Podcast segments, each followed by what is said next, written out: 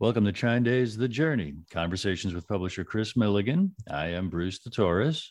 With us is Todd Elliott, former AM Talk radio host and a freelance writer and journalist whose work has been featured in the Abbeville Meridian, American Press, the Crowley Post Signal, among other publications. He's written five books, including A Rose by Many Other Names, Rose Cherami and the JFK Assassination. Todd and Chris, it's great to be with you both. Thank you. Thanks for having me. You bet. And thank you, Todd, for coming on. I really appreciate this. Now, this uh, show is, is called The Journey. Part of it is exploring how people got to uh, where they got, you know, because we go to school and they teach us some things, and then we get out of school and we look around. So, uh, what led you to write your book about Rose Cherami?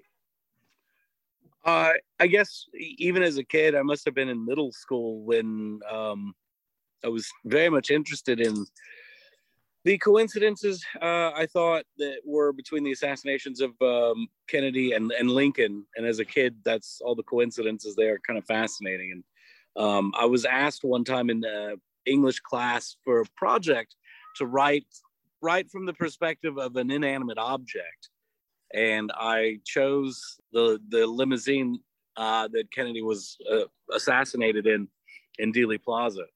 So, later, so later in life, as I was starting to write, it was just doing research and um, kind of obsessing over over all the facts, and and I wrote my first piece for a magazine that eventually led to the book.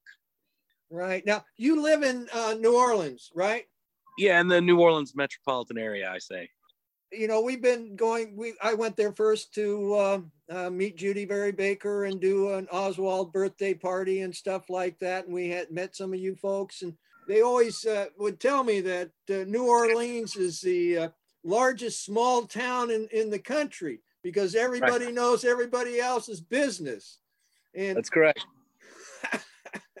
did you grow up in the New Orleans area? No, uh, I grew up in Southwest Louisiana. I grew up more in uh, what they would call Cajun country, and but I had been going to New Orleans. I mean, ever since I was a kid, my dad lived there at one time. Uh, the the story of Rose kind of happened in my backyard, though, like where, where I grew up. I grew up in Southwest Louisiana. I'm from Lake Charles originally, and uh, moved to Eunice eventually after I got a job at the Eunice News. And Eunice I really first discovered on, upon doing, you know, investigation into my uh, piece on Rose Cherami, which was another fascinating mystery, another footnote in the Kennedy assassination that. Tell, tell the uh, listeners uh, the story, Rose's story.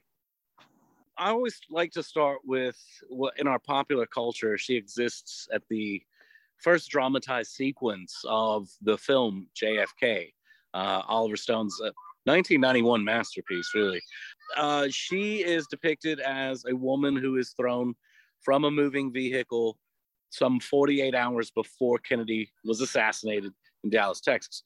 Now, the place where she was thrown out was Eunice, Louisiana, where I eventually ended up working and living. And just the fact that she seemed to have some sort of premonition, that she had foreknowledge of the assassination saying the men that she was traveling with that threw her out of a car were on their way to Dallas to kill Kennedy on Friday. And it was a very specific time and place. And no one believed her, of course. How many days was, before was this? It would have been on the uh, the Wednesday before the Friday. She was um, a colorful lady, uh, would you say? Well, she was a lady of the night. I will say that she was, among other things, a known prostitute, known drug addict, and a mother, uh, which, you know, usually those those three uh, attributes don't really work well together. And and uh, she kind of uh, abandoned her son at the time. You know, her son was living in Texas. Her family is from Texas. So it's an interesting Texas connection to Rose. And Rose wasn't even actually her real name. Uh, you know, her real name was uh, Melba Marcades. But that's and that's why I, the title of the book is "A Rose by Many Other Names" because she had more than 20 known aliases, according to the uh, you know the FBI files and Jim Garrison's files on Rose. Jim Garrison was very keen on uh, on having Rose testify and be a witness. And of course, by the time by the time he was looking for it in about 1967, she was already dead. Now she was uh, involved with with uh, drug smuggling. Yeah, definitely. It seemed like that she was running heroin for organized crime with some of the crime families out of New Orleans, mainly Carlos Marcello, uh, people like that. She, I mean, and it's a very convoluted mess. But one of the things the assassins uh, were going to do, also, as apparently after uh, uh, killing the president, they were supposed to pick up some heroin and leave the country, uh, according to Rose. Uh, now, what is you know truth and what is fiction? There's a blurred line there somewhere, but uh, her story is certainly one that's still very haunting. I mean, because unless she was like a a fortune teller, just clairvoyant, I I don't know how she could have actually had foreknowledge of an assassination. And I have theories, and but I don't want to spoil the book for everyone. I really don't. But uh, right, well. Yeah, it, it's it's always been my understanding when you when you have these big operations, the word kind of gets out because um, you know there's uh, oh people that oh, made money on the on the stock market when when Kennedy died. There was some uh, salad oil uh, tanks up in New Jersey that were supposed to be uh, full and they weren't full, and he should have gone down uh, like on about Tuesday because they figured it out but they they kept pumping it up so that it would take a, the same hit on on Friday, and a bunch of people made money. So the, the word was out there. Now, wasn't she, she was working with a, a, policeman too, possibly in in the narcotics? Oh, yeah. She might have been a. She could have gotten busted and, and turned, uh, you know, state's evidence or something like right. that. Well, let me just say that what how Rose was uh, handled today you would probably never have that uh, sort of situation. I mean, back then, totally different ball game. And and speaking of the narcotics, and when we when we talk about things like heroin, that that in the underworld or the overworld, as the CIA might be involved, uh, if you had to pay someone for a murder or anything illegal like that, a great form of currency is narcotics because narcotics, uh, heroin has no serial number, cannot be traced back to anyone, but it is money. It is right. definitely money. Once you get it, you go sell it or whatever. So that was, I thought, an interesting aspect that kind of is very, you know, in the realm of CIA where they would pay people in in narcotics and things like that. Uh, but uh, yeah, she very much um, was taken into custody by state trooper the wild tale that she told. Of course, no one believed her because she was a junkie, she was a prostitute.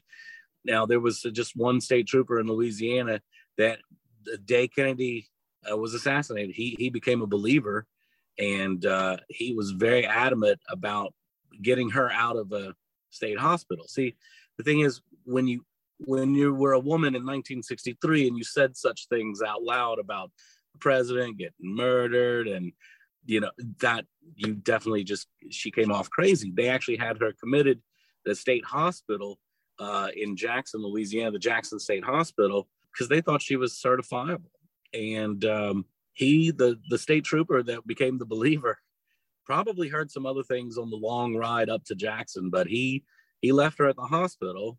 And then when you know friday the 22nd 1963 came around he was very adamant about going to get her out of now i don't and i and to me it's a little unclear as to what he was going why he did that. I don't know if it was of his own volition but apparently there was talk uh, amongst the state trooper and the head of this the louisiana state police and there was an urgency to get her not only out of the hospital but out of the state and drop her back in texas. Hmm. you know so that's that's a little mysterious too but I'm sure the Louisiana State Police, no corruption there ever, especially in the 60s. especially in the 60s. You know, I started off on this, you know, uh, my daddy started talking to me and I started, uh, you know, researching CIA drugs. And I would also would, you know, look at the Kennedy assassination. And then I, I started to say, hey, a bunch of these people involved in CIA drugs are, are also involved in, in the assassination. So it, it is a, uh, oh, messy milieu, you might say. Oh yeah. what did you you know what what has the book done? What what have you learned after you wrote the book? I mean because generally i know that happens for me. I, I, you know i write some things and then somebody tells me other new stuff and all kinds of stuff. Well there's always there was always something to learn with rose as a subject.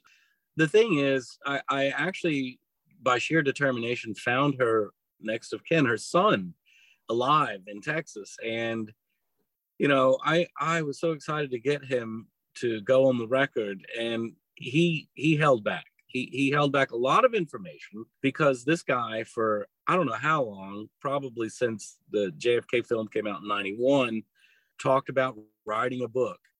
If my dad, if my mother, or any of my parents were a key figure in the Kennedy assassination, I would have long written that book. But he kind of took too long to write. I really didn't think I was going to be the first person to write a book about Rose Cherami, like the whole, you know, the whole book about her. And and turns out I am. Really, when you go on a very odd figure like Rose Cherami, you, you don't have a lot of facts and and there's a lot of dead ends and and he could have cleared a lot of that up for me, but he chose not to. Um, for his own book and and good for him, I guess. But I haven't kept up with that lately. Um, I do know that uh, once you write a book about the Kennedy assassination, you, strange things start happening to you. I will say that. I I'll probably never write another book about the Kennedy assassination. just uh, just to let you know. so, but um, yeah, just it's it's a it's a it's a strange world, and and what's strange about when you write a Kennedy book, it um, I think you really enter if if there are forces that be that are still trying to protect um, people who were not not so innocent. Um, there's a lot of disinformation out there. In fact, there's more disinformation out there now on the Kennedy assassination than in all of history. I mean, some of the people that I interviewed had snippets of the truth in the 70s and 80s, but all that's being muddied up. I, I want to say Vincent Bugliosi's book was probably one of the first to to really I don't know. I just I didn't I didn't buy a lot of that. I didn't buy the book first of all. Yeah. and, uh, and I probably never will. But you know, it, it was a very interesting uh, writing journey to find people willing to talk about it. One, and then very guarded when they did because it was strange that people were still afraid to talk about the Kennedy assassination because they knew that there was either corrupt uh, intelligence from the U.S. the federal level, up you know down to uh, organized crime in, in New Orleans, and and people were afraid of Carlos Marcello when I would do interviews with them, and it was very strange. It's a very strange um, experience. Todd also did a book for TrineDay about axe murder, uh, a, a, true story of a axes of evil, uh, the true story of the Axeman murders. But when you're talking about a hundred year old crime, no one can really go, well, actually, and you know, correct me because they don't know anything about it. uh, but with the Kennedy book, it's there's so many books, every so many uh, authors, and so many theories, and and everyone is correct. Every single one is correct. I've had other authors uh, at conventions approach me like bullies on the playground, or you know, like, oh well, you said this in your book and this person was in your book and you know i just don't care anymore. I really right. don't you know, the J- jfk community is is quite interesting. I mean i would open conferences. I would say you know you're going to hear somebody say this and you might hear somebody say the complete opposite of this you know? But there right. are a couple of things that we can agree on you know? And one is that right. lee harvey oswald didn't do it and it was a coup d'etat you know yeah but yeah there's a a lot of miss and dis, and you know, it's about controlling the narrative and all that kind of oh, stuff. Oh, sure, yeah. Is there any any any last words or anything you want to say, Bruce? You got any questions or observations? Just details. When did your book come out, Todd? Oh gosh, it had to have been on the 50th anniversary, wasn't it, Chris? Uh, around yeah. that time. what yeah. years were you? What years were you researching and writing it? So the first article I'd ever published about Rose was probably in 2011. I guess I did two pieces. Right? So I did the magazine piece for uh, Lagniappe magazine in Southwest Louisiana, which it was a regional sort of feature. So that's how you pronounce that, huh? I always yeah, wondered how you. Yeah. Uh, and then then the Eunice News, I had the front. It was front page, top headline story on Thanksgiving Day, uh, night uh, was 2012, I guess. Yeah, Chris, it was 2012, and because th- it was that it was that news story which we also shared through the Eunice News uh, dot com.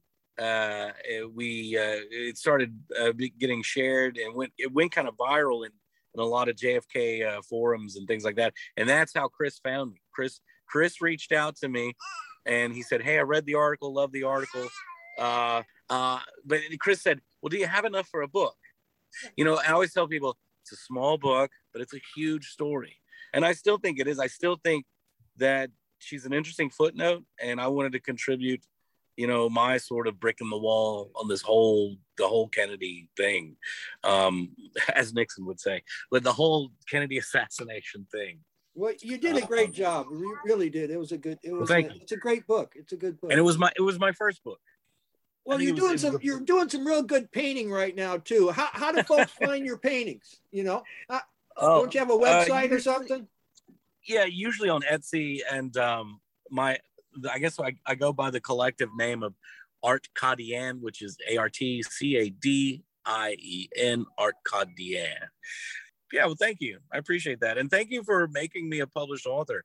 Since then, and I'll tell you, it's very addictive once you write your first book and then you just want to write another one. So my second book was also published by you. Thank you for that. I, I really appreciate you spending your, your evening from Louisiana with us here. And yeah. I, I, thank you very, very much.